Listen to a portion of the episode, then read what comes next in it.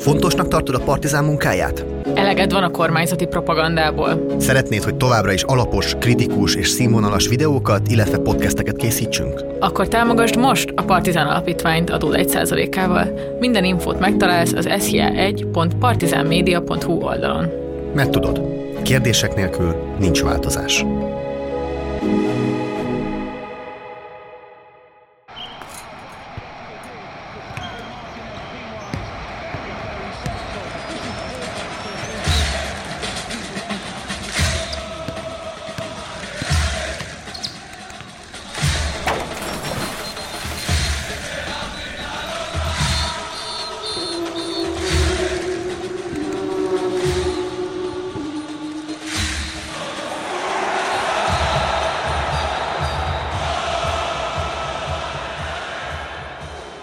Sok szeretettel köszöntünk mindenkit a Sportsaurus harmadik adásában. Itt van velem Szemes Boton Bobó és Gerencsér Gábor Terencén Sipos Balázs vagyok. Ma az adatanalízisnek a kortársportra tett hatásáról fogunk beszélgetni. Sziasztok! Sziasztok! Sziasztok! Az adatanalízis kapcsán a fő témánk az NBA lesz, az amerikai kosárlabdaliga és az ott lezajlott forradalom az elmúlt két évtizedben, de mielőtt erre rátérnénk, kicsit kontextualizáljuk történetileg, hogy hogyan is néz ki ez a sportvilágnak az elárasztása adatokkal és adatelemzőkkel, mikor kezdődött ez az egész, mióta kvantifikálják, mérik, bontják számokra és statisztikákra a sportot. Én, én indítanám egy elég tág ö, szempontból, és aztán majd, majd közeledhetünk a 2000-es évek fordulójára, ami tényleg hozott egy analitikai fordulatot, vagy forradalmat a, először a amerikai sportoknál, itt a baseball szokták először kiemelni, és utána szinte mindegyik ö, nagyobb tömegsport esetében. De ez a tágabb megközelítés, ez, ez, ez az a felismerést hordozná, hogy a mérhetőség, meg az adatszerűség és a modern sport azért e, korán sem idegen egymástól. Tehát ez nem egy olyan forradalom, ami a semmiből érkezik. Már, már, már abból kiindulva, nem is csak a magából a sportból, hanem, hanem hogy ez a tudományon belül is egy ilyen inkább ciklikus dolog, hogy a, mennyire kerül előtérbe az adatszerűség és statisztikai módon mennyire tűnik leírhatónak a különböző jelenségek, akár, akár a hétköznapjaink. A 1800-1900-as évek fordulóján különböző pozitivista tudományok, vagy olyan ö, embertudományok, amik, amik vala, vagy akár az állami bürokrácia, amik úgy próbálták leírni az embereket, meg a hétköznapjainkat, hogy adatokat gyűjtenek össze, és ezeket valahogy statisztikai módon kiértékelik. És szerintem nem véletlen, hogy ez az az időpont, ez az 1800-as, 900-as évek fordulója, amikor a modern ö, értelemben vett sport is létrejön és, és, és kodifikálódik.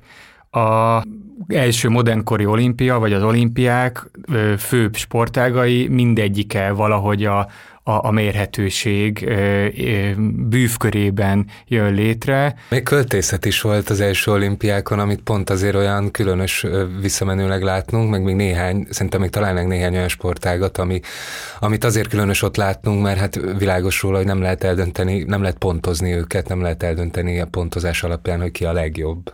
És hát nem is véletlen, hogy ezek aztán ki is kerülnek rövid időn belül a, az olimpiák versenyprogramjából, miközben én ezt a, a Fodor Péter könyvéből tudom, hogy a, ez egy fontos különbség a modern olimpiák és az ókori olimpiák között. Az ókori olimpiáknál ez a mérhetőség nem, nem szempont, tehát hogy az, az, az a fontos, hogy kinyeri meg a, diszkoszhajítást, vagy a futóversenyt, és akkor megvan a győztes, akit ünneplünk, de nem mérjük le, hogy a diszkosz milyen messze ment, pláne nem őrizzük meg az adatokat, és hasonlítjuk össze, hogy a tavalyi győzteshez képest többet dobott-e, nem a világ csúcsal versenyez a, a, a futó vagy az úszó, ilyenek nincsenek a, a, az ókori olimpiánál, hanem ez egy ilyen modern elképzelés, hogy centiméterre, másodpercre lebontható adataink legyenek az eredményekről, így beszélünk ezekről, minden közvetítés is, hogyha a mediális szempontot is figyelembe vesszük, folyamatosan ilyen adatokkal halmozza el a nézőket.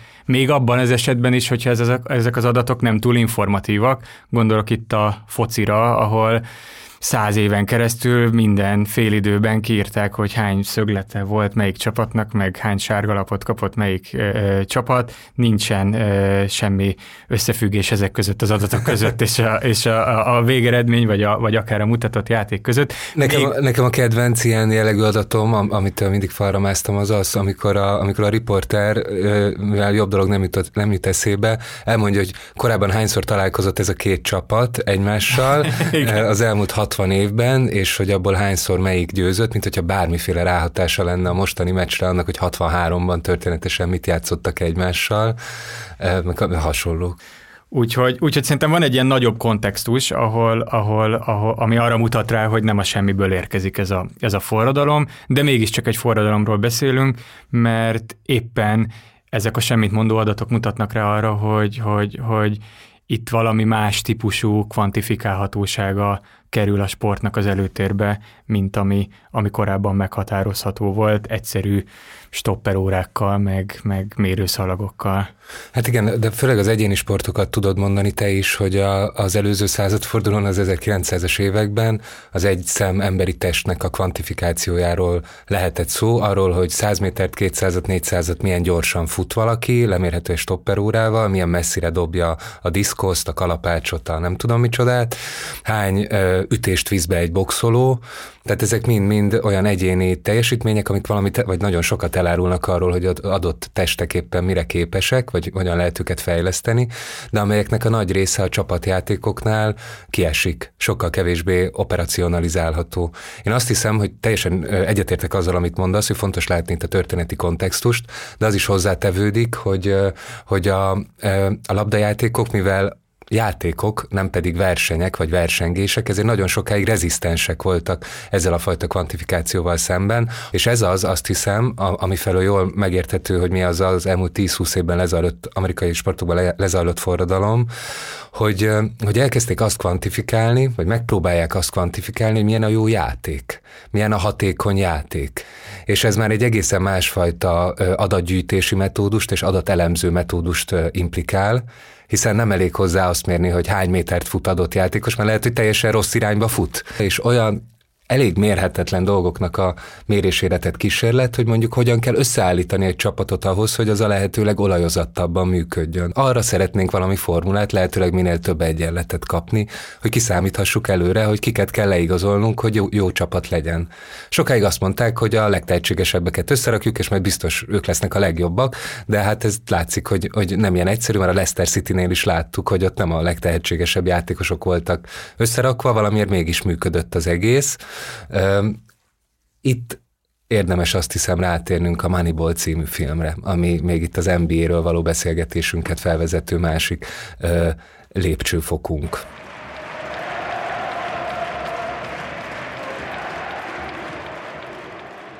Igen, szóval a Moneyball-ra rátérve az egy 2011-es film Bennett Miller rendezésében, ami az Oakland Athletics baseball csapat 2002-es idényét dolgozza fel, méghozzá azt a történetet, hogy hogyan csináltak egy nagyon rossz anyagi helyzetben lévő csapatból, akinek éppen elvitték a legjobb játékosait, hogyan csinált az akkori, a csapatnak az akkori vezetője, az asszisztensével egy új metódus követve, adat alapú játékos játékos megfigyelést alkalmazva összeraktak egy nagyon-nagyon jó együttest olyan játékosokból, olyan baseball játékosokból, akiknek mások már nem adtak volna akkora esélyt, mert pusztán az akkoriban nézett statisztikákban nem teljesítettek túl jól, és a klasszikus, klasszikus megfigyelői, megfigyelői módszerekben egyszerűen nem tűntek ki a nagy tömegből.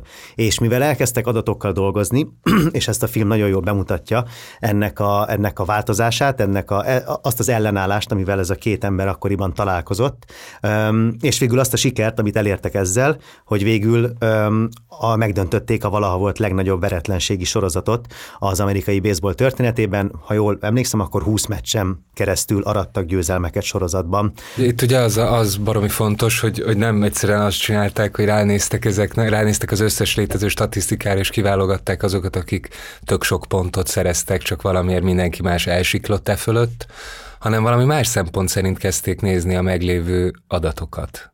szerintem enne, itt a kérdés kapcsán fontos maga a baseball, mint sport, ami nagyon jól e, leírható, rögzített e, szituációk során. Vannak ugye a bázisok, van a dobás és az ütés pillanata, és emiatt csomó olyan statisztika hozható, hogy bizonyos játékszituációban, tehát mondjuk hányadik bázisról átlagosan hányadik bázisra fut egy játékos, hogyha így állunk föl, akkor milyen sok hazafutást produkál, pedig amúgy a hivatásos statisztikák szerint nem egy olyan hasznos játékos, és így tovább. Tehát, hogy, egy ilyen konkrét játékhelyzetekre lebontható statisztikákból lehet kiindulni, és akkor a konkrét csapatra lehet vetíteni ezt, hogy nekünk egy olyan játékosra van szükségünk, aki lehet, hogy nem a legjobb ütő, meg lehet, hogy nem a legjobb elkapó, de van egy olyan játékosunk, aki meg nem rossz ütő, és hogyha ő kettővel előtte azon a bázisra eljutatjuk ezt a ö, első játékosunkat, akkor ő majd be fog szépen futni, az adatok azt mutatják, és, az, és akkor ö, az jó lesz a csapatnak. És emiatt, emiatt fontos a baseball, és ezért a baseball a, a kiinduló pontja minden ilyen ö, adattudományi forradalomnak, mert, mert itt a játék viszonylag kötött, és ezekkel a bázisokkal, mint egy ilyen checkpointok, ilyen mérhető checkpointok is, is be vannak iktatva a játékba. Ez a Bill James, azt hiszem így hívják ezt a, ezt a, ezt a baseball elemző fickót, aki a 70-es évektől kezdődően írt, vagy nem tudom, 30 könyvet a baseballról, és egy úttörője volt ennek az egész baseballban lezajlott forradalomnak. Mindenféle csapatoknak volt ő a fő elemzője is egyben. Megemlítik azt hiszem ebben a filmben is egyszer-kétszer a Brad Pitt, aki ugye a főszerepelt ezt a, ezt a bizonyos, mi is az ő pozíciója? Ez a GM. General Manager. General Manager, a, aki azért felel, nem, ő nem edző, hanem aki összeállítja a keretet azért felel, ugye az amerikai sportokban, ez a kosárban is így van, hogy a fociban is vannak ennek megfelelői, csak az európai fociban nagyobb a, a vezetőedzőnek a szerepe. Az amerikai sportokban viszont ez a general manager, ez az általános menedzser, ez a, a keretnek a kialakításáért felel, függetlenül az edzőtől nyilván kommunikálva vele, de sokkal nagyobb szabadságot élvezve, és felülbírálni, fel, felül is bírálhatja az edzőt, ahogyan ez ebben a filmben is dramatizálódik.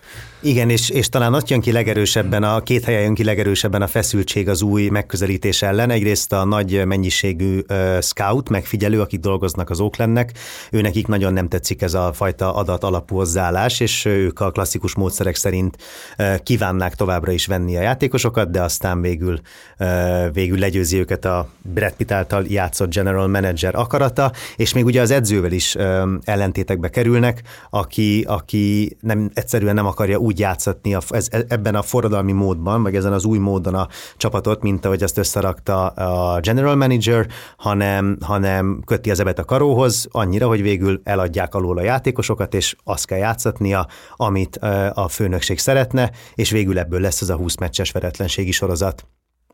Hát igen, ezt a, a, ezt a mm, e, szituációt dramatizálja a film jól, ami az életünk most már lassan minden területén megtörténik, hogy hogy azt gondolnánk hétköznapi emberként, hogy hát az nem lehet, hogy az emberi nyelvet, vagy a, vagy a, a, a bármilyen tevékenységünket ilyen egyszerű, vagy legyen akár bonyolult, de statisztikai eljárásokkal modellezni lehetne, és, és itt is a scoutok azt mondják, hogy hát ez nem lehet, hogy az én szemem, ami 30 éve nézi a tehetségeket, azt te le tudod modellezni, és egy jobb eredményt tudsz adni.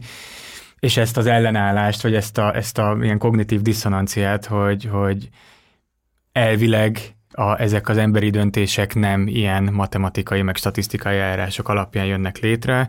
Nagyon sokszor azt szokták mondani, hogy ezek az adatelemzők eldologiasítják a játékosokat hogy ugye, hogy József Attila felpanaszolja, hogy én nem kartoték adat vagyok, ugyanígy a játékosok is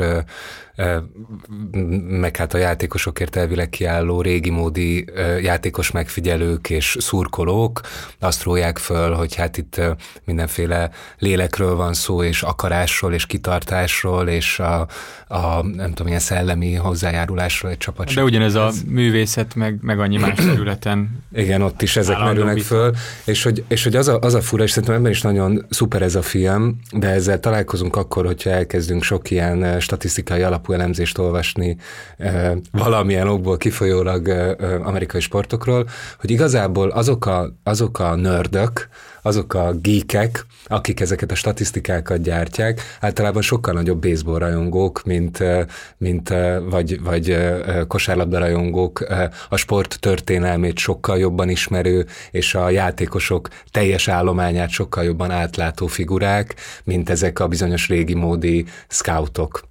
Ezt a film is bemutatja, és, és ugye pont az a csoda az egészben, attól nem vészel a romantika, hogy egyszer csak valaki azt tudja mondani, hogy figyú, te eddig rossz poszton játszottál, te eddig rossz stratégiát próbáltál, a te képességeiddel, te tehetségeddel sokkal jobban ki fogsz tudni teljesedni akkor, hogyha kipróbálod ezt itt. És szerintem ezért is, vagy emiatt jó a film, hogy megmutatja, hogy ezek, amik hát mi is kicsit ilyen ellentétként vonultattunk föl, hogy a, a, a lélek, meg a, az emberi hozzáértés, meg a rutin versus számok, hogy ez, ez azért nem ilyen, valószínűleg nem ilyen kizárólagosan működik a gyakorlatban. Igazából ezt az egész opozíciót a legkönnyebben talán úgy lehetne lebontani, hogyha hogyha arra, hogyha felvetnénk azt, hogy, hogy nem arról van szó, hogy ezek nem kvantifikálhatók, vagy nem írhatók le statisztikailag azok a képességek, amelyeket elvileg nem mutatnak a statisztikák, hanem arról, hogy még nem elég jók az elemzői módszerek. Egyrészt, másrészt meg a, pont a másik oldalról, hogy ezek az elemzői módszerek sose fogják százszázalékosan leírni, és ezek sosem hozzák el azt az objektivitást, hanem, hanem a hiba százalékot tudják csökkenteni, a valószínűségeket tudják egyre jobb eh, hiba határon belül megjósolni, de de itt a különböző modellek mindig e, e, valamiféle, vala, valamit túlhangsúlyoznak, valamit nem vesznek annyira figyelembe, akkor jó egy modell, hogyha ezzel tisztában van, és nem azt mondja, hogy hú, hát én most meg tudom mondani, hogy ki a legjobb játékos az NBA-ben, hanem akkor igazán jó a modell, hogyha meg tudja mondani, hogy Mik azok mi az, a szempontok? Nem terjed ki? Mi az, ami mi... nem terjed ki? Igen. Hát két dolgot kell ugye kiszűrnie, ezt a bizonyos zajt, amit már említettünk, ezt a bizonyos noise-t, ami abból fakadhat, hogy az adatok, az adatokat túlságosan befolyásolják olyan egyéb tényezők, amelyeket a mérés maga nem vesz figyelembe. Hát és illetve az adat halmaz mérete. És az adathalmaz mérete, így van és ezek a két, legbe, két legbecsapósabb vonatkozások. Nagyon egyszerű példával az, hogy ugye mit szoktunk nézni statisztikában, először kidobja a legtöbb pontot, kirúgja a legtöbb gólt. Ez önmagában valamit elárul a játékról, de hát ugye hát ez iszonyatosan zajos adat, hiszen még semmit nem tudunk arról, hogy milyen csapatban teszi ezt. Lehet, hogy ők a, a, a mondjuk a, az NBA-nél maradva a tök utolsó csapat, amiben annyi van, hogy támadás ez ennek a játékosnak a kezén megy keresztül, és meccsenként rádob 60-at, és abból bemegy 15, és, és ezzel ő lesz a legtöbb pontot szerző játékos, de, de hát a, egy teljesen értéktelen játékmódot játszik, ami nem vezet egyáltalán sikerre. Hát igen, meg ez, hogy, hogy így az a plusz, ami a végső győzelemhez kell, az, az tudja szolgáltatni, ez az adatelemzős logika, az is egy jó kérdés, mert ugye magában a Moneyball című filmben is a végén kiderül, hogy ebben a nagyon sikeres rekord győzelmi sorozatot hozó évben sem sikerült végül megnyerniük a ligát, és hogy amennyire én utána néztem, azt láttam, hogy ez azóta sem sikerült nekik. És hogy akkor miért lehet ez? Hiába az adatelemzés, hiába a nagyon jól összerakott csapat, a meglátott mások által észre nem vett pluszpontok, a végső győzelmet mégsem sikerült elérniük, aztán, hogy mi az a plusz, ami nem volt náluk, éppenséggel a pénz, ami miatt az egész új módszert ki kellett találniuk, tehát hogy a jobb csapatok, akik jobban teljesítettek a több pénz miatt, tudták azokat a sikereket elérni, vagy más miatt, azt már nem tudom, de hogy de hogy ez se elég mindenre úgy látszik. Igen, mert itt nagyon nehéz beszélni arról, hogy mi a célja a dolognak. Általában azt szoktuk gondolni, hogy a statisztikák alapján ki, kiszűrve a véletleneket megjósolhatjuk, hogy mi lesz az eredmény. Ugye attól még nem lesz feltétlenül neked jó csapatot, hogy előre meg tudod jósolni, hogy tutira kikapunk. Tehát egy száz meg tudod mondani, hogy az adatok alapján semmi esélyünk nincsen, és lehet azt mondani, hogy igen, és hogyha lenne még 10 millió dollárunk, akkor meg tudnánk venni azt a játékost, akivel le tudnánk őket győzni, de nincs 10 millió dollárunk. Tehát ettől még ugye ez nem az, hogy nem nyerte meg az, az évi bajnokság fogyatékosságot a csapat, az nem a statisztika fogyatékosságára, vagy nem az elemzés fogyatékosságára mutat rá, arra, hogy hát tényleg nem volt még annyira erős az a csapat, voltak bizonyos korlátaik. Mm. De szerintem itt van egy tök, tök érdekes dolog abban, amit a Bobó mondott, hogy hogyan terjed szét ez az adatelemző módszer. Mert hogy ugye azt szoktuk gondolni, hogy ez csak egy ilyen eszköz, amit applikálhatunk bármire. De szó sincs erről, mert maga az, hogy pontosan milyen jellegű, ö, ö, milyen jellegű mozgásokat, milyen, jel, ö, milyen jellegű cselekvésformákat kvantifikálunk, az sportról sportra változik. Sőt, egy sporton belül sem feltétlenül adott az, hogy milyen részecskékre bontsuk le magát a játéknak a flóját, és hogy azokat a részecskéket hogyan számszerűsítsük, és hogyan analizáljuk őket. Ez játékonként különbözik, bárki, hogyha belegondol, hát aki már látott labdajátékot, az tökéletesen tisztában van vele, hogy még a baseballnak is van nagyon fluid, fluxusszerű, folyékony része, ahol nem világos, hogy, hogy a nagyon egyértelműen kiemelhető pontokon kívül, hogy dobás, ütés, elkapás, futás, azon túl mit kéne még számszerűsíteni, de hát egy kosármeccsen, és pláne egy foci meccsen még bonyolult bonyolultabb, hogyan tudjuk mérhetővé tenni azt, amit mondjuk akkor csinál a játékos, amikor nincs nála a labda. Igen. Mit mérjünk abból? Ennek kapcsán az is felmerül, hogy elég egyetlen ját, vagy magát a játékos egyéni teljesítményét mérnünk, vagy valahogy a játékosok összefüggését a, a amerikai sportoknál úgy tűnik, vagy legalábbis a mostani metrikáknál úgy tűnik, hogy, hogy valahogy lebontható egységekre, egyéni teljesítményekre az, hogy melyik poszton ki hogyan tud egy csapat teljesítményéhez hozzájárulni, de szemmel láthatólag például a focinál kevésbé működik, kevésbé olyan a játék, hogy, hogy, hogy csak egyéni megmozdulásokra fókuszálva megfelelő statisztikákat hozzunk létre. Valahogy a focinál azok a, akár a, a, a, a pozícióknál, elmozgásoknál a játékosok összefüggése, az sokkal mérvadóbb annál, mint hogy, mint hogy egyszerűen azt, hogy ő ennyit futott, ennyit passzolt, ennyit lőtt, ezzel leírható lenne egy csapat teljesítménye. Ehhez van egy nagyszerű idézetem, amit egy picit föl kell vezetnem. Az a, a, a, a kosárlabdában, amiről most majd mindjárt főként szó lesz, a nagy változást 97 és 2004 hozta adatelemzői szempontból. Ez volt az a két év, amikor bevezettek Ja, bocsánat, 97, 96-97-es szezon és a 2013-14-es szezon, ennyire késői a második. 96-97-ben vezették be a, az úgynevezett play-by-play archiválását a játéknak, ami azt jelenti, hogy minden egyes befejezett támadást nagyon pontosan rögzítettek, hogy az mivel zárult, XY elzárást kapott, kapott egy gólpaszt valakitől, és aztán egy hátralépéses tempodobással ért véget az akció, ami bement. És így ugye nagyon nagy mennyiségű adat generálódott arról, hogy milyen jellegű támadásokat futtattak a csapatok. Itt, itt a rögzítés, ez a videótechnikai rögzítés nem, jelenti? Nem, ez még itt nem videótechnikai rögzítés volt, hanem minden csarnokban volt ezért felelős ember, ez humán, Aha. ez manuális, nézi a meccset, és bepötyögi nagyon gyorsan, gondolom már számít, számítógépen, uh, igen, az Excelbe, hogy itt most így ért véget a dobás. Még arról is írnak, ez nagyon mulatságos, hogy meg lehet figyelni azt a trendet, hogy egyrészt sokkal részletesebben írják le a a, szerzett kosarat, mint hogyha csak egy kimaradt dobás történt volna. E, részben azért, mert hogy izgalmasabb, hogy bement, akkor arról még több információt kell tudnunk, hogy éppen hátrafelé zuhant-e a játékos dobás közben, vagy történetesen előrefele zuhant dobás közben, milyen jellegű dobás volt, de azért is, mert több idejük van. Mert amikor bemegy a kosár, akkor egy kicsit lelassul a játék, mert be kell dobni újra az alapfonalról. Míg hogyha nem megy be, lepattanok, már is jön a következő támadás, egy eh, gyors indítással folytatódik a meccs, úgyhogy csak nagyon gyorsan be kell valamit pötyögni, rögzíteni. De ez még 15 eh, éven keresztül ilyen ö, eh, emberi rögzítéssel ment, és az, hogy az egész meccs teljességgel ö, ö, archiválódjon, az a 2013-14-es szezonnal kezdődött el. Már előtte is természetesen máshogy is archiváltak, nem csak annyi volt, hogy egy vagy két vagy három ember leírta, hogy hogyan zajlott egy-egy támadás és védekezés, és mivel ért véget, de ekkor vezették be a videós módszert az mhm. egész ligában, 13-14-ben, ami arról szól, hogy minden csarnokban összesen 30 csapat játszik az NBA-ben, 29 most, Minden csarnokban 8 kamera veszi a meccset folyamatosan, és másodpercenként 25 képkockát rögzít a pályáról.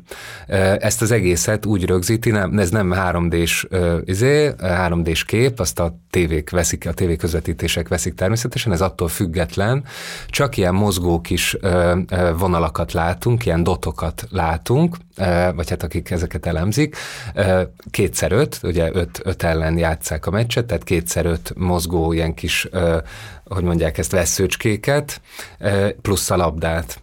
Ezt rögzíti végig ez a nyolc kamera, és ez az, amiből, és, és arra vannak gyártva szoftverek, hogy, hogy ezeket a mozgásokat mapping, úgymond mappingelni tudják. El tudják mondani azt, hogyha két bogyó találkozott, és aztán az egyik ment tovább balra, a, a, ugye sose csak kettő találkozók, négy találkozott, mind a két támadót fogja két védő, e, és akkor a találkozás után hárman egy irányba mentek tovább, egy pedig egy másik irányba ment tovább, akkor a szoftver tudja, hogy egy elzárás, leválás történt, ahol e, elszúrta a védekező csapat, mind a ketten mentek tovább azzal, aki kapta az elzárást, úgyhogy ő vissza tudta passzolni annak, aki adta az elzárást, és mondjuk van egy üres három pontosa. Borzasztóan érdekes, e, a, a egész évadunk te, tematikája szempontjából ez a maga ugye itt a tömegmédia és a, a videós közvetítésekről beszélgettünk eddig, és, és itt egy ilyen nagyon erős kapocs van, csak itt nem a közvetítésre szánt felvételek, hanem a, a között, hogy, hogy ezek a, a, a, a játéknak a archiválása videótechnikailag, és annak a, a, a feldolgozása, hogy ez hogy mm, ez a szimbiózis akkor ezen az oldalon is valahogy így megtörténik, hogy va, nem csak azokkal a kamerákkal bástyázzuk körül a meccseket, amekkel elterjesztjük a világban, hanem azokkal is, amikkel ö, analizáljuk és, és hát Abszolút, de, de figyelj, olyan érdekes volt, amit mondtál, hogy teljesen igaz, mindenki tudja, hogy dobálják a riporterek a teljesen fölösleges adatokat ö, ö, tucatjával, százával, Knézi Jenőtől kezdve, vagy Szepesi Györgytől kezdve, ö, semmit nem ér, de mégis azt érezzük, hogy jobban értjük a játékot akkor, hogyha tudunk ezekről az adatokról, és nem lenémítva csak nézzük. Igen. Kell ez a szimbolizálása a vizuális mezőnek. Na most itt már egy teljesen más szintről van szó, mert ugye revizu, revizualizálják, és azokat az adatokat, amiket így kinyer, így rögzítenek ezek a kamerák, aztán átszűrik szoftvereken, és aztán az úgy nyert adatokat újra vizualizálják, mindenféle, mit tudom én, ugye nagy mennyiségben megnézve, hogy egy meccsen, vagy egy szezonban, vagy tíz szezon alatt adott csapat mondjuk honnan dobott a legtöbbször rá. Aha. És az, hogy ez meglegyen, ez rögzítve legyen, hogy a dobás preferenciák, és hogy milyen százalékkal megy be onnan, ahonnan dobnak a labda, az is ehhez a videotechnikához köthető. Még nagyon ilyen, ilyen alap, basic szinten a, a kézi rögzítés után is lehetett tudni, hogy nagyjából honnan dobták el a labdát. Kb. Voltak ilyen statisztikák mindig is, de ezek elég megbízhatatlanok voltak. De azóta, hogy így rögzítik, tökéletes pontossággal lehet 100, 1000, 10.000, 100.000 dobást centire pontosan megmondani, hogy honnan, honnan történt.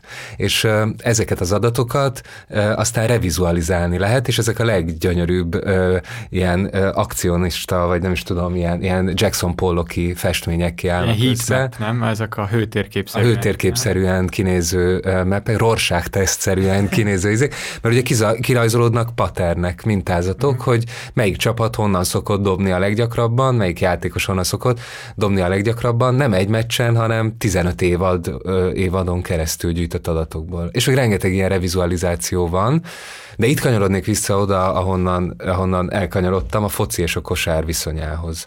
Mert hogy valóban... Ja, igen, hogy, hogy nem minden sportnál... Nem, nem egyforma az, amit mérni akarunk, és valóban az van, hogy itt a kosárban a legjobban az gyűjthető, az a fajta adat gyűjthető és vizualizálható, hogy egy-egy játékos, az a tíz játékos éppen mit csinál a pályán.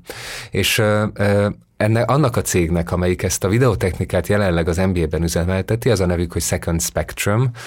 Ez egy, egy, egy cégnek van licenszelve a dolog, ők ö, gyűjtik és dolgozzák fel az egész NBA-ben az adatokat, 2016 hétben nyerték el ők a, a licenszt, kaliforniai cég, ők elkezdtek további sportokra is terjeszkedni, többek között a focira is, és már a Premier League-ben is dolgoznak ők, tehát próbálják azt is a maguk módszereivel rögzíteni. És akkor itt egy idézet ennek a cégnek az egyik vezető programozójától. Azt mondja, hogy a foci, az európai foci, ez nagyon érdekes.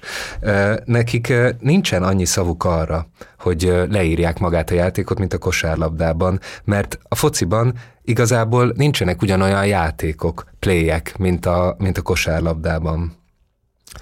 A foci abban az értelemben más, hogy egy sokkal inkább geometrikusabb játék, egy geometrikus játék. Úgyhogy az, a sportnak az egész nyelve az nem eseményekről szól, nem tettekről szól, nem egy-egy akcióról szól, hanem a geometriáról szól. Nagyon érdekes megtanulni egy ennyire más jellegű sportnak a nyelvezetét, mondja ez az adatelemző, aki a kosárhoz, kosára volt szocializálva. Nem, nem annyira arról van szó, hogy egyetlen partikuláris játékot, egy, egy adott játékot, vagy egy adott védekezői statisztikát mérjünk meg, sokkal inkább arról van szó, hogy hogyan alakulnak ki vonalak, szögek, hogyan kezelik a teret, hogyan alakítják a teret, milyen formációkban kezelik a teret ezek a, ez a tíz ember, 10 plusz egy ember, kétszer 10 plusz egy ember, akik ezt a teret belakják a játék erejéig. A, és hogy a foci nyelve kapcsán, hogy mennyire rossz a, a szakmai nyelv a focinál, amikor ezeket a játékrendszereket ilyen olyan felállásokkal próbálják leírni, hogy 4-4-2 vagy 4-3-3-as rendszerbe. Rögzíteni próbálják a flót. De ezek egyáltalán nem írják le, hogy hogyan működik egy csapat. Maximum azt, hogy védekezés, védekező pozícióba nagyjából milyen ö, ö, módon helyezkednek el a játékosok, de, de itt megint csak a térről van igazából szó. Nagyjából, és ez, és ez egy olyan dolog, ami nem tudom, 40-es, 50-es évek óta állandó a fociban. Egyszerűen olyan széles nagyjából a pálya, hogy ha azt le akarja fedni támadásban egy csapat, akkor, akkor ahhoz nagyjából öt ember kell. Ha. Ez a, a híres VM rendszer mondjuk az aranycsapatnál, vagy, vagy tehát a jobb szélső, bal szélső, jobb összekötő, bal összekötő középcsater, hogy annyi területet tudnak ők a pályán egy játékos lefedni, hogyha így öt ember ö, helyezkedik le, akkor ö, áll össze egy támadó vonal, és mondjuk azt lehet variálni, hogy ezek mélységben hogyan helyezkednek el ezek a, a, a szereplők egymáshoz, de mindegyik ö, ö, pozíció, vagy mindegyik formáció, legyen az 4-4-2, 4-3-3, vagy bármi, amit, amit így kiszoktak emelni, az tulajdonképpen csak egy kiinduló pont, és az az érdekes, hogy hogyan fog fölfejlődni egy csapat támadásba ahhoz, hogy ez az öt embere meg legyen támadásba, és ugyanúgy ez az öt embere meg legyen mögöttük, a, mint egy második védelmi vonal. De erre nincs igazán nyelve a, a, a focinak, hanem ilyen mm, félig meddig működő ö, alakzatokkal próbálja leírni, hogy, hogy mi a, mi a ö, ö, ö, egy csapatnak a játékképe. Mostanában kezd egy kicsit a, a, a közbeszéd így, vagy, vagy legalábbis a, a, a, a sajtónyelve megváltozni, hogy posztok helyett funkciókról beszélnek. De ez sem evidencia, és szerintem itt vagyunk a leg, legizgalmasabb dolognál, hogy ez a hálózati gondolkodás, hogy nem ne szubstancializáljuk azokat a, az ágenseket, amelyek egy-egy hálózatot alkotnak, hanem próbáljunk strukturalista módon beszélni rendszerekről, és azt nézzük meg, hogy, hogy egyes funkciókat a másik vonatkozásában ki hogyan tölt be, és úgy definiáljuk őket, hogy egy struktúrának a részei, és nem önmagukban birtokolnak bizonyos tulajdonságokat. Ez egy tudományelméleti forradalom is volt a 60-as, 70-es években, és nagyon érdekes azt látni, hogy ez a sportra hogyan terjed át valóban hogy ez a, ez a kosárlabdában sem lezajlott dolog, és szerintem ez a leges, leges legizgalmasabb, hogy, hogy a régi pozíciók, a régi posztok azok eltűnnek szép lassan. Ez most egy nagy, nagy nagyon egyszerűen el lehet mondani, hogy milyen kontroverziákat okoz ez, hogy az NBA-ben minden évben megszavazzák a három leg, az, all, az úgynevezett All NBA tímeket, ahol első, második és harmadik All NBA team, ezek azok a csapatok, a, ezek azok a fiktív csapatok, amelyeket a szezonban legjobban teljesítő játékosokból állítanak össze a szakértők. Óriási tétje van, hogy valakinek olyan jó szezonja van-e, hogy bekerül-e az All-NBA első, második vagy harmadik csapatba, mert talán majd még beszélünk erről, annak alapján sokkal nagyobb fizetésre érdemes az ember, hogyha egyszer is bekerült egy ilyen All-NBA csapatba. De hogy itt úgy van, hogy kétféle pozíció meg van hagyva, kell az All-NBA minden teamben lennie két centernek és három nem centernek. Most az egyszerűség kedvéért így mondom. És, és nagyon régóta követelik, hogy legyen ez eltörölve, és bárkit be lehessen szavazni, mert, már rég nem olyan mert már rég nem olyan a játék, hogy, hogy lennének centerek, vagy sem. Hogy meg lehetne különböztetni egymástól a centereket és a nem centereket. Hogy hogyha ma valaki megnéz egy meccset, akkor itt is egy folyamatos flót lát.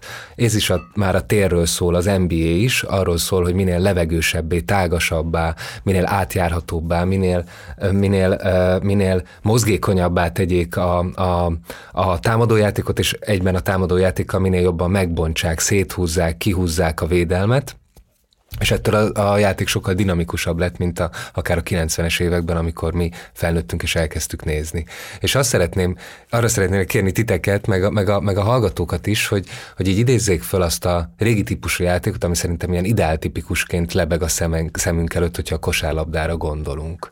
Hogy gondolom számotokra is valami olyasmi, hogy vannak ezek a bizonyos óriási sztárok, mint Michael Jordan, Kobe Bryant, akár LeBron James, és hogy azt szeretném kérdezni, hogy össze tudjátok-e szedni, hogy milyen fajta játékképhez illik az, amiben az ő skilljeik, az ő képességeik így megcsillog, megcsillogtathatók, akár Shaquille O'Neal.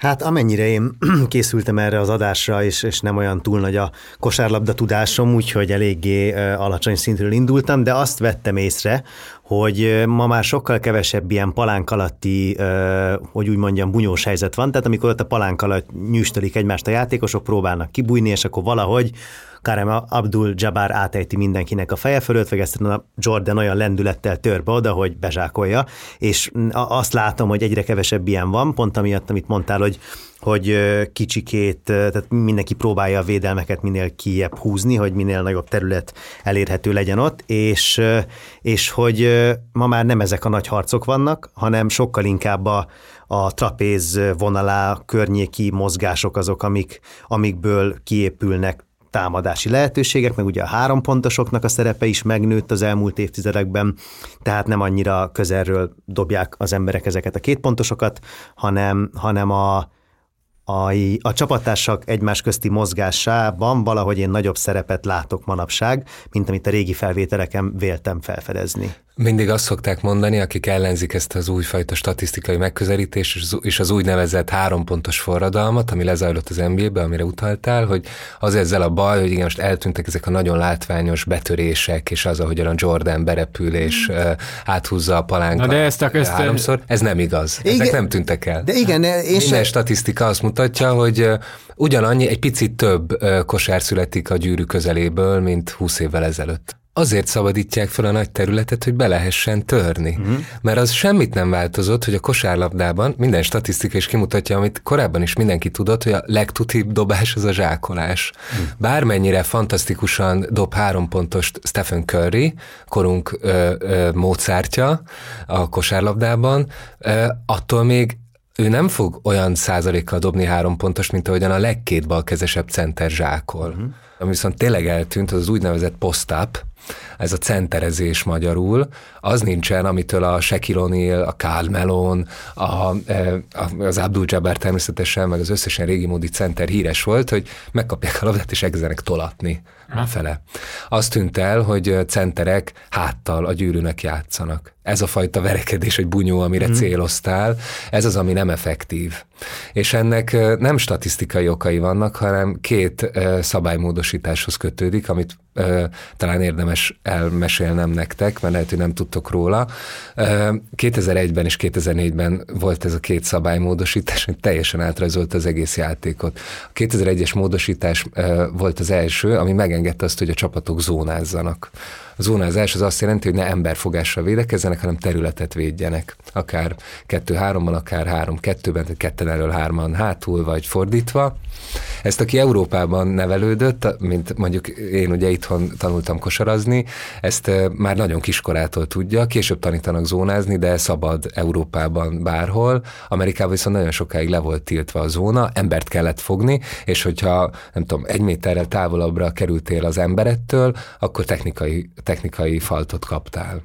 És lehetett csapdázni, kizárólag akkor hagytad, hagyhattad el az emberedet, hogyha, hogyha láthatóan egy másikra mentél rá, akinél ott volt a labda. De olyanra nem lehetett csapdázni, akinél nem volt labda, csak akkor repülhetett rá kettő játékos. Na de ugye ez megengedte azt, hogy mondjuk, hogyha az embernél ott játszott a Shaquille O'Neal, akkor az egész csapatát, mind a három vagy négy másik játékost bepakolja a három pontos vonalának az egyik oldalára, és az O'Neal megkapja a labdát a másik oldalon, és ott tök egyedül egy-egyezzen azzal az egyvédővel szemben. Ugyanezt a, a Jordannel is el lehetett játszani. Hogy gyerekek, most akkor a MJ egy-egyezni fog, úgyhogy takarodjatok a túloldalra, és nem fog jönni segítés.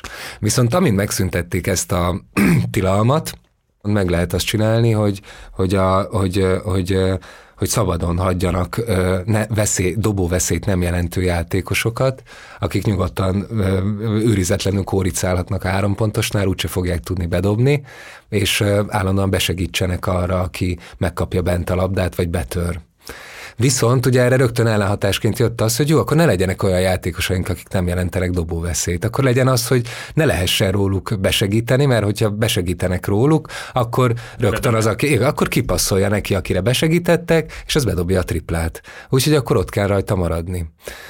Szóval... Tehát ez a ö, ö, konkrétabb ö, ö, oka mögött, amit úgy szoktak ilyen, ilyen köznyelvűen mondani, hogy az az oka sok három pontosnak, hogy rájöttek a csapatok, hogy a három pont az többet ér, mint a kettő, de hogy, de hogy ez részben. Ez részben igaz, mert hogy, mert hogy emögött van ez a, a, a taktikai megfontolás per szabálymódosítás, hogy egyszerűen most már nem enge, vagy hogy az, az a kifizetődő, hogyha minden játékosod veszélyt jelent a három pontos vonalától is, mert így tudsz a zónázás, zónázó védekezés ellen hatékonyan, hatékonyan, hatékonyan játszani.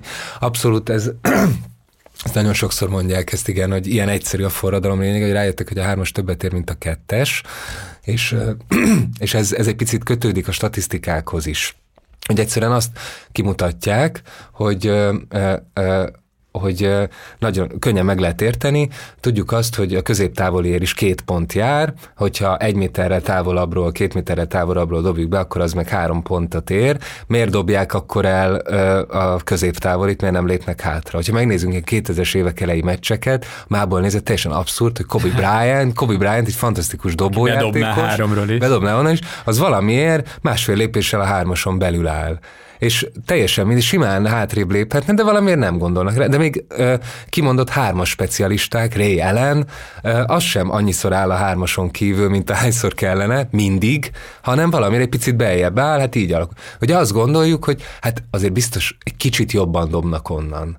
És ö, igen, egy icipicit jobban dobnak onnan, csak azt nem, ellensúlya az, nem ellensúlyozza az, hogy, hogy viszont többet ér a hármas. mondom, hogy mik itt a, a releváns százalékok. Középtávol itt körülbelül olyan 45-50 százalékkal dobnak a, az NBA játékosok átlagban, három pontosban pedig 36-38 százalékos a liga átlag, a teljes átlag. De valóban hát egy kicsit jobb, csak ugye az van, hogy, hogy hogy majdnem másfélszer annyi pont jár azért, hogyha egy három pontos bedobsz, mint hogyha egy két pontos, nem majdnem, hanem hogy ténylegesen, mint hogyha egy két pontos bedobnál. Na ezt akartam kérdezni, igen, de akkor meg is válaszoltad, hogy ez a két forradalom, amiről beszélünk, a statisztikai, analitikai forradalom, és a mondjuk így a három pontos forradalom, hogy függ össze, de hogy akkor, akkor egyszerűen ez a belátás megszületett a nagy adatból, hogy hiába könnyebb, vagy könnyebb bedobni másfél méterről korábbról,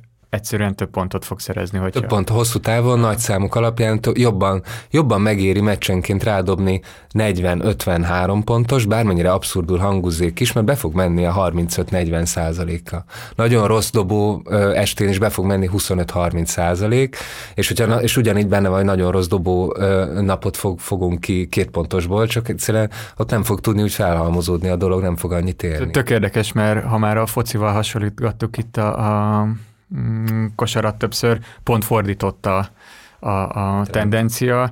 Ott azt mutatta a nagy mennyiségű adatelemzés, hogy a távoli lövések azok elvétve ö, fog, lesznek gólok, vannak persze óriási átlövések, de hogy sokkal nagyobb a esély annak, hogy gól legyen egy akció végén, hogyha bekerül a 16-oson belőle, és ez kimutatható a játékok stílusán is, a, a, a csapatok elkezdtek arra játszani, hogy az átlövések helyett minél inkább valahogy juttassuk be a labdát a 16-oson belőle, mert ott majd bármi történhet. Ott majd bármi történhet, de statisztikailag a bármiből többször van gól, mint hogyha ha előjük 16-oson kívülről. Tehát ott, ott közelebb került a játék a kapuhoz. Hát de ha mondjuk a 16-oson kívülről lőtt gól az más felett érne, akkor ott is biztos, hát hogy többen, többen elkezdenének próbálkozni vele.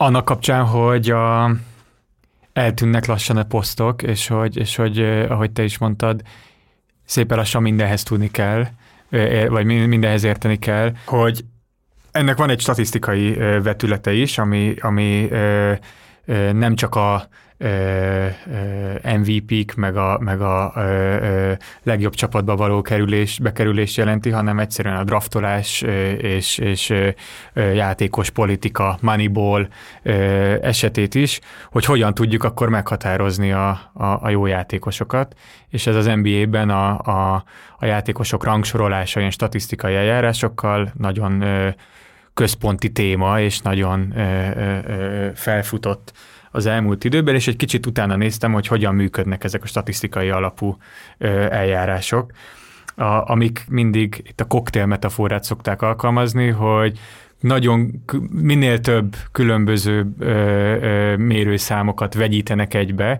és ezeket nem egyenlő arányban vegyítik egybe, hanem különböző mérőszámokat jobban súlyoznak, és másokat kevésbé, hogy végül egy számra jussanak, ami megmondja, hogy mennyire jó támadó vagy védekező egy játékos, sőt, a mostani talán leginkább bevett mérőszámok már korábbi ilyen összevegyített mérőszámokat vegyít össze és koktéloz tovább. Tehát nagy ilyen, kicsit, kicsit néha az az érzés az embernek, hogy ilyen egyszerre szigorú matematikai eljárások, egyszerre pedig ilyen sufni barkácsolás zajlik a háttérben. Minden, minden ilyen sporthújságnak és csapatnak és szakértőnek önálló számítási módszere van. Tényleg, hogyha az ember egy picit utána néz, hogy hányféleképpen próbálják megmondani ezt, hogy ki a leghatékonyabb játékos, akkor tucatjával találni számítási módszereket, még magának az NBA-nek a honlapján is különbözőket sorolnak föl, és egy valamit hadd had fizek ide, és utána, utána folytas mindenképpen csak azoknak a hallgatóknak a számára, akik még a régi világhoz vannak szokva, hogy akkor mi, mi, lett, mi lett ugye a régi jó, jól bevált statisztikákkal, hogy ki hány pontot dob, hány lepattanót szed, hány labdát szerez, most akkor ezek nincsenek, vagy vannak, vagy ezek nem jók? Hát simán megmondjuk, hogy a Jordan a legjobb, mert ő dobta a legtöbb pontot, és még emellett mennyi gólpaszt adott, és mennyi labdát szerzett, és lepattanót szedett, vagy mondjuk, hogy a James a legjobb, vagy nem tudom. Hogy igen, megvannak ezek a régi úgynevezett box score statisztikák, és, és ezeket továbbra is gyűjtik, és arra is van rengeteg módszer, hogy ezeket a statisztikák, ezeket a, ezeket a szigorúan egyéni statisztikákat hogyan lehet még beszédesebbé tenni azzal, hogy figyelembe vegyék, hogy egyébként milyen csapatokban szerzik ezeket a statisztikákat, vagy figyelembe vegyék mondjuk egy pontátlagnál azt, hogy hány rádobás kell neki ahhoz, hogy ennyi pontot szerezzen. Nyilván az a jó játékos, aki nagyon kevés rádobásból nagyon sok pontot tud szerezni. Ezt adjusztálja az is, hogyha mondjuk nagyon sok büntetőt tud dobni. Azt mondják, hogy igazából, hogy négy formulája van, négy dolog kell a győztes csapathoz. Ez a négy legfontosabb statisztika, az a dobószázalék, annak kell jónak lennie, a lepattanó, minél több lepattanót szed a csapat, annál valószínűbb, hogy győzni fog. A, e, itt jön a meglepő, a büntetők, minél több büntetőt tud kiharcolni egy csapat, annál jobb lesz, mert a büntető az a legkönnyebb dobás, tehát sokkal többet ér egy büntető, mint egy ö, üres tripla. A negyedik pedig az eladott labda, arra kell nagyon figyelniük. Na de hogy ezek a boxkórok, ezek a statisztikák megmaradnak, de bejön egy újfajta, egy teljesen újfajta szemlélet, és ez az, amiről a Bobó szerintem te beszélni fogsz majd, egy újfajta szemlélet, ami már nem ennyire szigorúan egy játékosra szűkíti azt, hogy ő mit csinál, milyen akciókkal szerez pontot, labdát, vözét, hanem ez az úgynevezett plus-minus mérés, ami ez annyit, ez a, ez a játékosoknak az arra való impaktját méri, hogy amíg ők a pályán vadnak, addig a csapatuk mennyivel szerez több pontot, mint az ellenfél. Tehát azt akarja kvantifikálni, hogy mennyire hasznosak ők abban, hogy a csapatuk ö, ö, legyőzze az ellenfelet. Egészen pontosan ez a szám ahhoz képest, hogyha nincsenek a pályán. Ugye ez a plusz-minus, hogyha há, mennyivel sikeresebb a csapat, hogyha a pályán van egy játékos, ahhoz képest, hogyha nincsen a pályán, mi a hozzáadott értéke Igen. neki, mind támadásban, mind védekezésben. Így van, igen. Ezek a plusz-minus eljárások vagy ilyen box, úgynevezett boxkórokkal egészülnek ki, amiket te is mondtál, vagy olyan play-by-play elnevezésű adatokkal, amikről szintén beszéltünk, ezek a, a nem egy egész ö, ö, meccs ö, ö, leírására hivatott ö, számok, mint hogy hány pontot dobott, vagy hány lepattanót szedett, hanem ilyen egészen apró, milyen sebességgel ö, ö, mozgott, hogyha nála van a labda, ö, milyen távolságban volt tőle a védő, amikor pontot dobott. Hát mert az, de ez, tök, ez is tök egyszerű, hogy, hogy tudjuk, az a baj ezekkel a régi módi statisztikákkal, hogy pont lepattanó dobószázalék, hogy rengeteg mindent egyszer nem, nem mér, meg nem is lehet így mérni, tehát nem lehet mérni azt, hogy, hogy hány, hány ö, elzárást adott ö, dobások előtt, ami nyilván nagyon hasznos a csapat számára, hogyha ő egy elzárást ad, és ezzel hozzájárul ahhoz, hogy egy üres dobóhelyzet kialakuljon, de nem lehet mérni.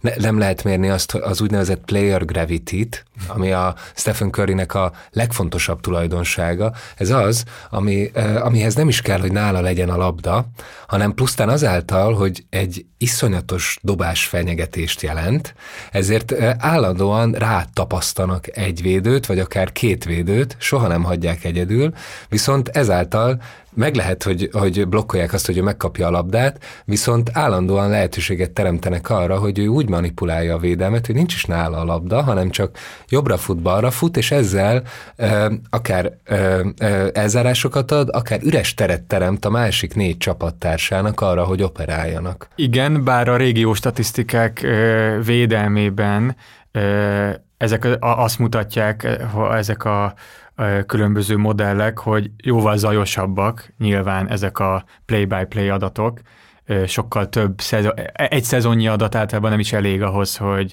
igazán jó modelleket lehessen építeni, és ezért... De már a tízes évek elejé óta nem is próbálkoznak egy szezon alapján. Persze, csak hogy, éves csak hogy a, a, a régi boxkórok viszont, viszont ebből a szempontból kevésbé zajosak és robosztusabbak, és ezért általában a kettő vegyítése most úgy tűnik az a, az a ö, ö, ö, bevett eljárás.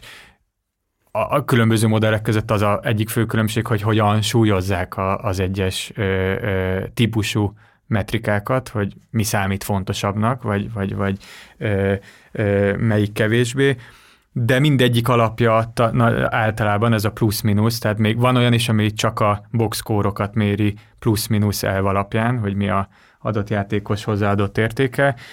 Ez a úgynevezett box score plusz-minusz, ami történetileg Jordan 1989-es szezonját teszi meg a valaha volt legjobb teljesítménynek, és a második helyre kerül LeBron James 2009-es teljesítménye, és a 88-as Jordan lesz a harmadik.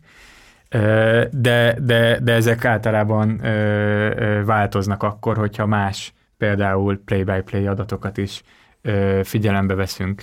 De rámutat ennek az egésznek a barkácsolására, hogy általában ez se elég, mert rájönnek, hogy van rengeteg egyéb faktor is, amit érdemes figyelembe venni.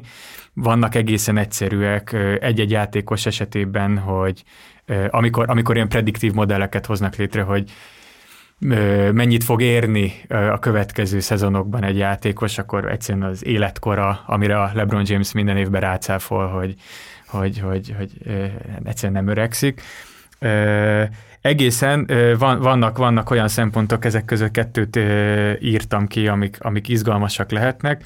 Az egyik az a felismerés, amit talán a játék puszta nézéséből is föltűnhet, hogy könnyebben dob sok pontot egy csapat nagy hátrányban, mint nagy előnyben. Tehát, hogyha 20 ponttal vezet egy csapat, akkor ritkább az, hogy, hogy sok pontot fog dobni egy játékos, mint hogyha 20 pontos hátrányban van. Van ez a kicsit ilyen harmonika dramaturgiája egy kosármecsnek, hogy elhúz egy csapat, kicsit fölzárkózik a másik, és így tovább, és valahogy ezt is akkor be kell venni a modellbe, hogy milyen játék szituációban dobott sok pontot, mert hogyha olyan szituációban, hogy vezetett az ellenfél sok ponttal, az... Is szűrik most már a, le, a legtöbb ilyen normális, az is ugye egy ilyen zaj, az úgynevezett garbage time-ot, ami uh-huh. az utolsó 5-8 perc, hogyha 20 pont különbség van a két csapat között, az, az ott szerzett statisztikák semmit nem szám, vagy adatok nem számítanak, ahogyan például nem mérik egyáltalán nem számítják be jó statisztikákban azt, hogy az utolsó negyedben hány falt esik, uh-huh.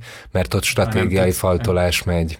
Stratégiai a faltolás, mert lassítani kell a játékot, és hogyha mondjuk azt akarják megnézni, ugye nem jó az a játékos, nem jó, aki sokat faltol, de azt nem mérik bele, hogy a negyedik negyedekben mennyit faltolnak, mert ott már musz, nagyon gyakran muszáj. Túl sok ilyen beavatkozáson. A másik uh, ilyen uh, kiigazítás, a, a, a, ami, ami számomra érdekes volt, van egy formula, ami szintén más sportokból, a baseballból uh, egészen konkrétan ered, ez a várható győzelmi százaléka egy csapatnak. A baseballnál ez viszonylag egyszerű ez a formula, ott a, a, a hazafutások pro-kontra arányát a négyzetre emelt arányából ki lehet számítani egy százalékot, hogy ha az egész szezonban ennyi hazafutást produkáltatok, és ennyit ö, ö, szenvedtetek el, akkor a meccsek hány százalékát kellett, hogy megnyerjétek, vagy kellene, hogy megnyerjétek.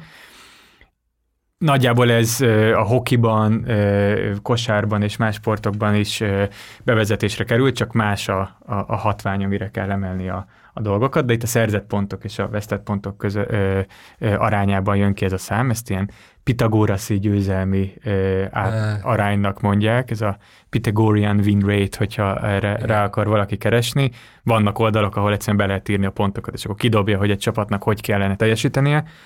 És hogy akkor ezt is beveszik a modellbe, hogy ha egy játékos olyan csapatnak volt mondjuk sokat pályán töltött húzó embere, aki az elvár győzelmi arányhoz képest mondjuk rosszul teljesített, akkor azt valahogy súlyozni kell a modellben, mert akkor ő hiába dobott sok pontot, valahogy a csapata mégsem volt sikeres. Nem vált a csapat hasznára. Nem ez. vált annyira a csapat hasznára, mint hogyha fordított esetben, akkor azt valahogy pozitívan kell súlyozni, és így koktélozgatják ezeket a, a, a különböző mérőszámokat, mindig újabb dologra rájöve. De ez, ez, szerintem ez a legfontosabb, amit mondasz, mert hogy e felől dekonstruálható egy olyan adat is, amiről azt gondolnánk, hogy na azt nem lehet kiiktatni, hát azt most miért nem érnénk. Ez pedig az, hogy hányszor győzött egy csapat az alapszakaszon, és hányszor szenvedett verességet. Leértékelődik ez az adat ehhez képest, ezt látjuk a mostani playoffban is egyébként. Félrevezető az, hogy hányszor győz valaki, és hányszor veszít. Mert az egy túl zajos adat túl véletlenszerű adat. Hát ez ugyanúgy, mint a fociban a gólokat felváltják, ugye a várható gólok. A várható gólok. XG-k. Így van. Font, sokkal fontosabb, és itt is fontosabb az, hogy a, pl- a plus-minus alapján e, megmondjuk, hogy mennyi volt mondjuk egy csapatnak a, az adott szezonban a pont differenciája azt, azt nézzük meg inkább, hogy mennyivel dobott, tök egyszerűen, azt néz, ne azt nézzük meg, hogy hányal nyert többet, mint a többiek, hanem hogy mennyivel dobott több pontot, mint a többiek. Mennyivel dobott több pontot, mint a hány pontot kapott. Mennyi a differenciája a kapott és a dobott ö, ö, pontjainak. Ez sokkal indikatívabb, és nagyon, ne, egyébként egyáltalán nem meglepő módon nem ugyanaz lesz a csapatok rangsora, hogyha ezt szerint nézzük őket, mint, azt, mint hogyha azt nézzük, hogy ki hányszor nyert. És, és akkor ehhez mondanék még egyet ennek kapcsán, amit, amit említettél, hogy, hogy, hogy, hogy valóban az a kontribúció igazán érdekes, amit egy játékos ahhoz tud hozzáadni, ahhoz az elvárt győzelmi értékhez képest, azon hogyan tud hozzásegíteni egy már eleve 45-50 győzel, évenkénti 45-50 győzelemre predestinált csapatot ahhoz, hogy nyerjen még ötöt, nyerjen még tizet. Mert az van, hogy az NBA-ben nem kutyaütő csapatok játszanak, meg játékosok, akik ott bent vannak, 20 tuti nyerni fognak. Tehát az, ahhoz tényleg iszonyú nagy balszerencse vagy tudatos szabotálás kell, hogy ne nyerjenek 20 minden NBA csapat, ami felmegy a pár, az 80 pontot tuti fog dobni egy meccsen, le fog szedni 25 lepattanót, és adni fog 15 gólpaszt. Ezek, még hogyha nincs is egy szupersztár köztük, ezek olyan szinten van, olyan szintű sportolók, hogy nem, nem lehet, hogy... Meg a játék maga el. olyan, hogy... Meg a játék maga olyan, hogy, hogy az nem lehet, hogy nulla pont legyen a vége. Nyilván vannak szar meccseik, és van olyan meccs, amikor 60 pontot dobnak, mert tényleg minden rosszul jött ki, de a szezon alatt ez kiegyensúlyozódik, és átlag 80-85 pontot a legbénább csapatok is dobnak, és az átfordítható 20 győzelemre minimum. És még az is viszonylag könnyű, hogy egy ilyen 20 győzelmes, teljesen loser csapatból csináljanak egy 40, akár 50 győzelmes csapatot. De az, hogy onnan tovább lépjenek, na az egyre nehezebb, és ahhoz kellenek szupersztár játékosok, és erre mondják azt, hogy, hogy az egész NBA-ben körülbelül három-hét olyan játékos van, aki háromtól hétig a darabszámuk, azok az igazi szupersztárok, akik 12-15 győzelemmel tudnak kontributálni, hozzájárulni a csapatnak a sikeréhez. 10-15 olyan van, amelyik még 10 győzelmet hozzá tud rakni, és körülbelül 20-25 olyan játékos van, akik meg e, 8 és 10 győzelem között itt tudnak hozzáadni a csapatnak a teljesítményéhez. Mondom, ez az az alapteljesítmény, amire minden átlagos csapat képes. Tényleg csak belekóstolni volt időnk ebbe a, a, a statisztikáknak, a statisztikai analízisnek a sportokban való használatába, de az időnk véges, és felvezetném a következő adást egy nagyon vicces fun fact hogy ezek a bizonyos play-by-play leírások arról, hogy, hogy egy-egy támadójátékos hogyan dobott rá, hogyan zuhant ki a pályáról, hányan lógtak a nyakában, és hogy bemente vagy nem, ezek az egysoros kis leírások, amikről beszélgettünk, ezek kaptak egy új boomot azzal, hogy most már az NBA meccseket is sokkal kevesebben nézik végig, nagyon sokan egyszerűen követik e, ilyen e, élő streamben, vagy élő közvetítésben, élő szöveges közvetítésben, ahol ugye e, minél színesebben írják le egy-egy sorosokban, hogy mi történt, annál mulatságosabb követni az iPhone-unkon, hogy, hogy, hogy éppen akkor hogy áll a kosármeccs, ahogyan nyilván minden hallgatónk látott már ugyanilyen közvetítést fociban is, és minden egyéb sportágban is létezik ez, hogy úgy generál a sport adatokat önmagáról, hogy már nem is kell vizuális komponens, hanem épp olyan élvezetes lesz az, hogyha csak a szimbolikust, a szövegeket fogyasztjuk, ugyanúgy tudunk együtt izgulni a, a mérkőzéssel, olyan, mint hogyha néznénk, pedig nem nézzük, hanem csak élőben olvasunk róla egy-egy soros információ morzsákat is elképzeljük. Biztos vagyok benne, hogy vannak közöttünk olyanok, akik ma már szélesebben olvassák így a meccset élőben, mint ahogyan nézik, mert még sokkal izgalmasabb. Ez egy ilyen nagyon érdekes kortárs jelenség, de nem pont erről fogunk a következő adásban beszélni, hanem egy picit visszább lépve arról, amikor a vizuális dimenzió van kimaxolva. Terence, amire egy kiváló példa, és ez fog majd a következő adásunk esettanulmányaként is szolgálni, ezek a filmek, amik az olimpiákról készült hivatalos filmek, amiket néha egészen meglepően nagy nevű rendezők készítettek. Ezeket fogjuk vizsgálni, illetve azt, hogy a, a, közve, a mindennapok közvetítései hogyan tárják elénk a sportot, illetve abba is beletekintünk, ha jól gondolom, hogy más platformok, mondjuk például a videójátékoknak a világa, az a közvetítéseknek a mienségét, minőségét hogyan befolyásolja, hogyan változtat rajta, hogyan reagál ez a, ez a, ez a két terület egymásra, szóval ezekkel fogunk foglalkozni a következő adásban. Köszönjük szépen a figyelmet, köszönjük, hogy velünk voltatok, mindenkinek a legjobbakat. Hello! Hello! Sziasztok!